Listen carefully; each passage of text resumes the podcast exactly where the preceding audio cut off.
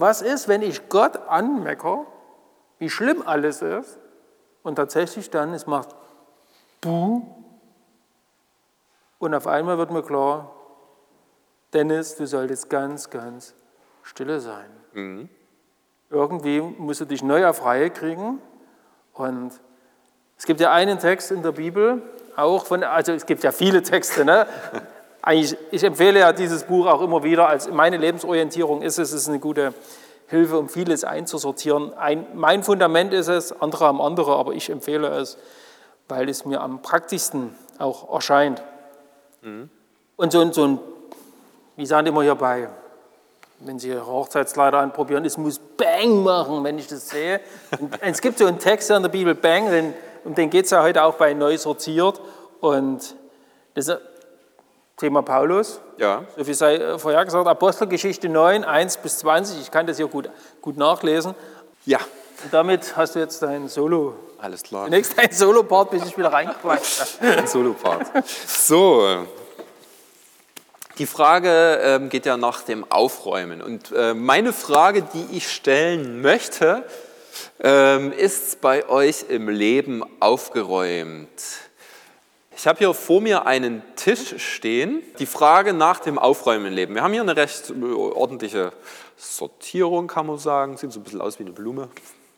So, und manchmal ist es ja im Leben ein bisschen chaotisch, sage ich mal. Alles mischt sich durcheinander. Ähm, großes Chaos. Und ähm, ja, genau, ich komme aus der Schule, sage ich mal, komme von Arbeit, komme irgendwoher abgespannt, brauche erst mal meine Ruhe, Stress hinter mir lassen, nervige Lehrer, wen auch immer, Arbeitskollegen hinter mir lassen, Eltern sollen mich jetzt bitte auch in Ruhe lassen, denn ich möchte jetzt erstmal ein bisschen chillen. So. Ist das jetzt falsch rum? Gut. Ich möchte chillen, so. Und das heißt, ähm, dem darf sich jetzt erstmal alles nachsortieren, so. Ähm, alles zieht es hinter sich her und irgendwie auch ein bisschen unsortiert. So. Alles muss sich dem einsortieren. Ja, alle anderen Lebensbereiche. Zum Beispiel, ich fange jetzt einfach mal an, Lebensbereich ähm, Familie soll es ja geben. Ähm, die Familie muss sich irgendwie da hinten mit einsortieren. Tja, wenn ich zu Hause wohne, Haushalt, wie auch immer. Auch wenn ich in einer WG wohne, gibt es da noch einen Haushalt zu machen. Man mag es nicht glauben. Bei manchen scheint da keine Rolle zu spielen. Das ist alles unwichtig. Und wenn, je nachdem, wenn da irgendwas vorneweg marschiert, ähm, ganz wichtig, also sage ich mal, wenn ich richtig Knast habe, sagt man das ja auch so. Im Erzgebirge sagt man, ich habe Knast. So, Essen. Essen, fassen, so. Da muss ich alles irgendwie hinten einsortieren wird irgendwie mitgeschleppt. So. Ähm, so ist es bei uns im Leben und in gewisser Weise, behaupte ich, war es auch beim Paulus gewesen. Denn dieser liebe Mensch, der hat alles seiner jüdischen Lehre hinterstellt. Das war für ihn das Nonplusultra. Er hat es gelernt, Paulus als Schriftgelehrter, als Gelehrter in den jüdischen heiligen Schriften hat äh, kannte die ziemlich auswendig. Also muss sich vorstellen, die ganze Bibel und noch mehr auswendig zu kennen. Und dann kommt dieser Jesus, beziehungsweise den hat er ursprünglich gar nicht persönlich gekannt, aber diese Anhänger von dem Jesus waren ihm ein Dorn im Auge. Die haben nämlich eine neue Lehre verbreitet und die widerstritt seiner Auffassung, seiner jüdischen Lehre. Und der Paulus war ein ziemlich radikaler, das heißt, er marschiert los und zieht im Grunde genommen alles hinter sich her. Und da kommen viele Dinge hinten anstehen, die eigentlich wichtig sind für unser Leben, aber die bei ihm tatsächlich unwichtig wurden. Menschlichkeit. Paulus hatte Briefe in der Tasche gehabt, womit er, den, womit er diese neue jüdische Sekte, die Christen sozusagen, ähm, einsperren durfte. Also er hat einfach Menschlichkeit hinten angestellt, hat nicht danach gefragt, Religionsfreiheit oder ähm, vielleicht steht da ja doch ein bisschen mehr dahinter oder sowas. Oder vielleicht lässt sich da ein Dialog erstellen oder sowas mit meiner Lehre. Vielleicht widerspricht die sich gar nicht so sehr. Hinten angestellt. War da ziemlich verblendet, der Paulus. Und auch die Vernunft, behaupte ich, hat sich bei ihm ziemlich hinten angestellt. Wild schnaubend heißt es in der Bibel, ging er los, zog er los. Keine Vernunft. Er war eigentlich von seiner Wut, von seinem Fanatismus gepackt und zog los ohne Vernunft und Verstand. Ja, so sah das bei dem aus. Und ähm, auf die Art und Weise zog er mit diesem Tunnelblick nach Damaskus im Grunde genommen. Paulus zog weite Strecke von Jerusalem bis nach Damaskus. Heute Jerusalem in Israel. Damaskus liegt im Syrien, im heutigen Syrien. Ähm, eine Strecke von ca. 300 Kilometern. 220 Kilometer Luftlinie, gut. 310 Kilometer mit dem Auto hat Google Maps herausgegeben. Und irgendwo hier, hier ist es nah rangezoomt, irgendwo da passierte es, dieser unvernünftige und wütende Paulus wird kurz vor seinem Ziel gestoppt. Wie ist das passiert? Das kann man jetzt mal mit unserem Handy ganz live nachspielen. Holt mal eure Handys raus. Ähm, er wurde von einem Licht geblendet und äh, jedes Handy hat ja Taschenlampenfunktion. Haltet mal euer Handy mit eingeschalteter Taschenlampe so ein bisschen über euch und guckt jetzt mal schön in dieses Licht rein. In der dunklen Kirche wirkt es wunderbar. Da, ist nämlich, da musst du nämlich die Augen ganz schön zukneifen, dass du nicht blind, erblindest. Also wer richtig ins Sonnenlicht schon mal geblickt hat, kennt es. Das ist nicht wirklich schön. Der Paulus war so geblendet, dass er blind geworden ist an der Stelle. Er ist blind geworden, er hat sich, er ist zu Boden gestürzt quasi und wird von einer Stimme aus dem Himmel äh, angesprochen. Und da heißt es, Saul, Saul, was verfolgst du mich? Hätte er nicht gedacht, dass der jetzt angesprochen wird. Eigentlich die Christen hat er verfolgt. So eine Stimme aus dem Himmel war ihm jetzt doch tatsächlich unbekannt. Und die Stimme sagt, ich bin Jesus, den du verfolgst. Ja, da war er erstmal platt. Und so ging es jetzt in die Stadt Damaskus rein. Haben wir vorhin gehört in der Lesung. Paulus geht nach Damaskus und hat im Grunde genommen sein Ziel verloren. Er hat nämlich die Christen verfolgt ähm, und das konnte er jetzt natürlich nicht mehr tun. Blind hätte er sie vielleicht gar nicht aufspüren können. Und ähm, seine, ja, sein ganzes Ziel ist im Grunde genommen ihm verloren gegangen und er ist wahrscheinlich zum ersten Mal wieder zur Ruhe gekommen.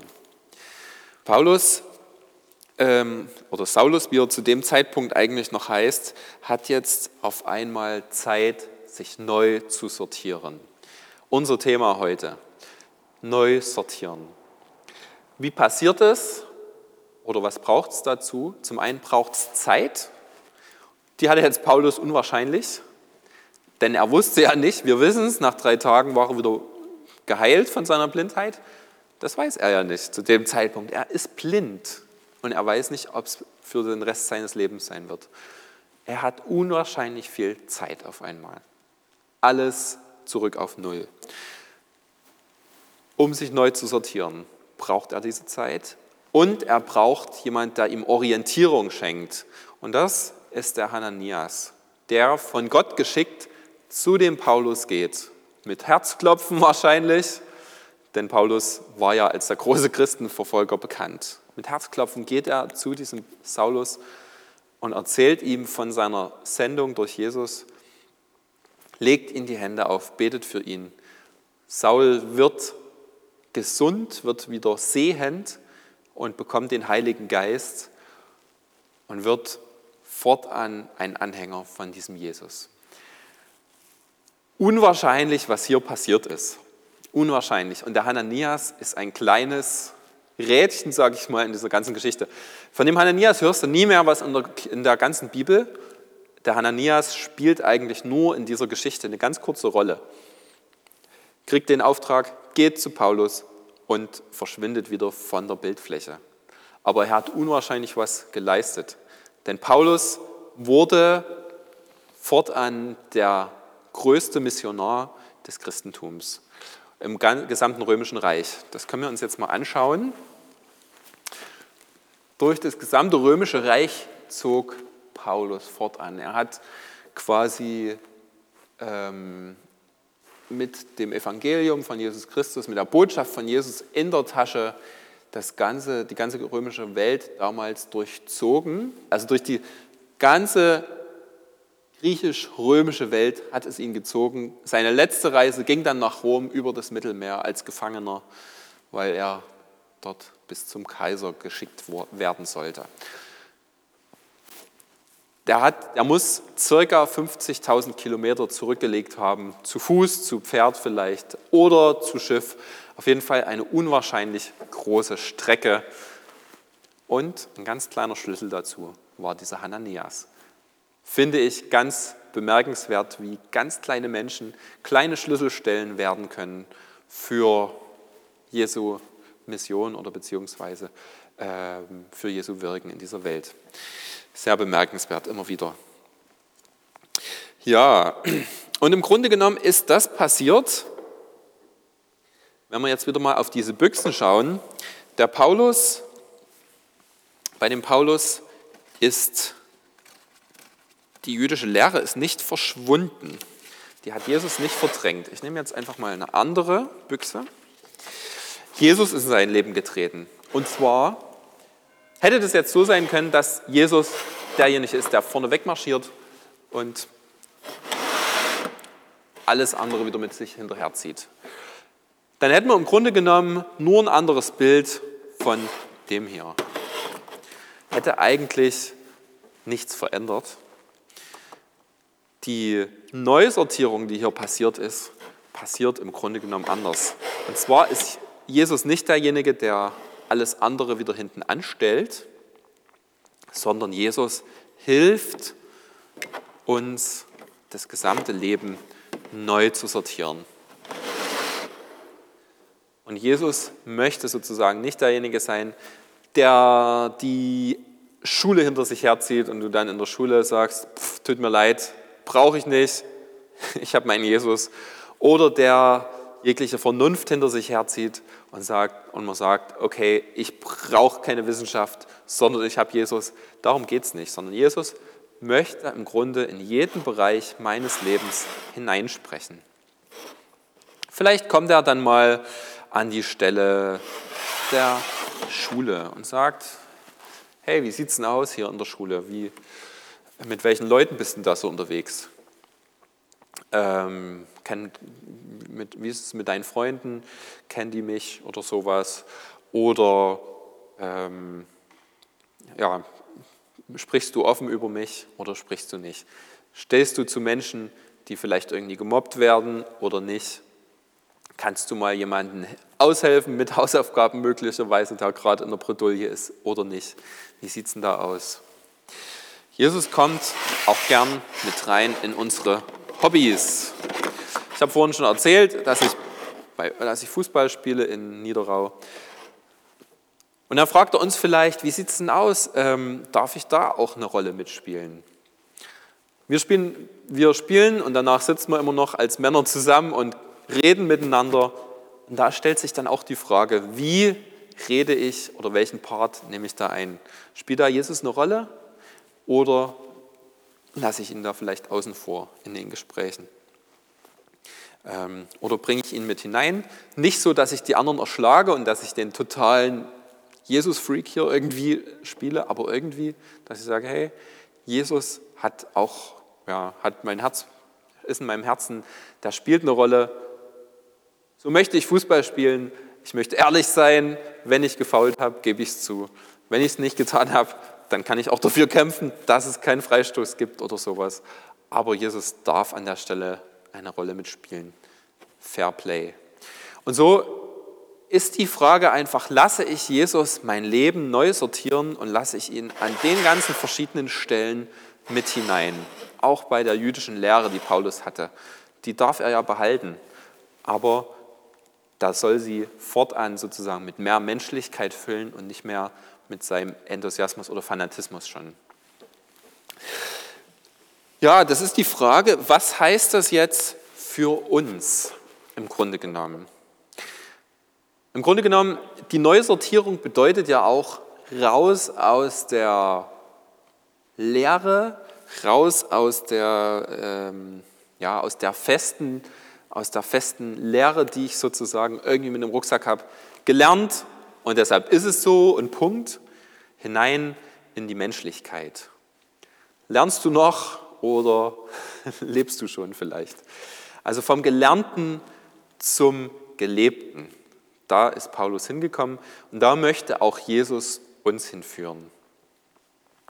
Noch vielleicht zum Schluss eine kleine Geschichte aus meiner Vergangenheit, wo ich als Werkzeugmechaniker arbeitete, habe mich dann auch manchmal so ein bisschen zum Moralapostel aufgeführt und hatte dann irgendwelche starken Positionen vertreten, die ich gelernt hatte.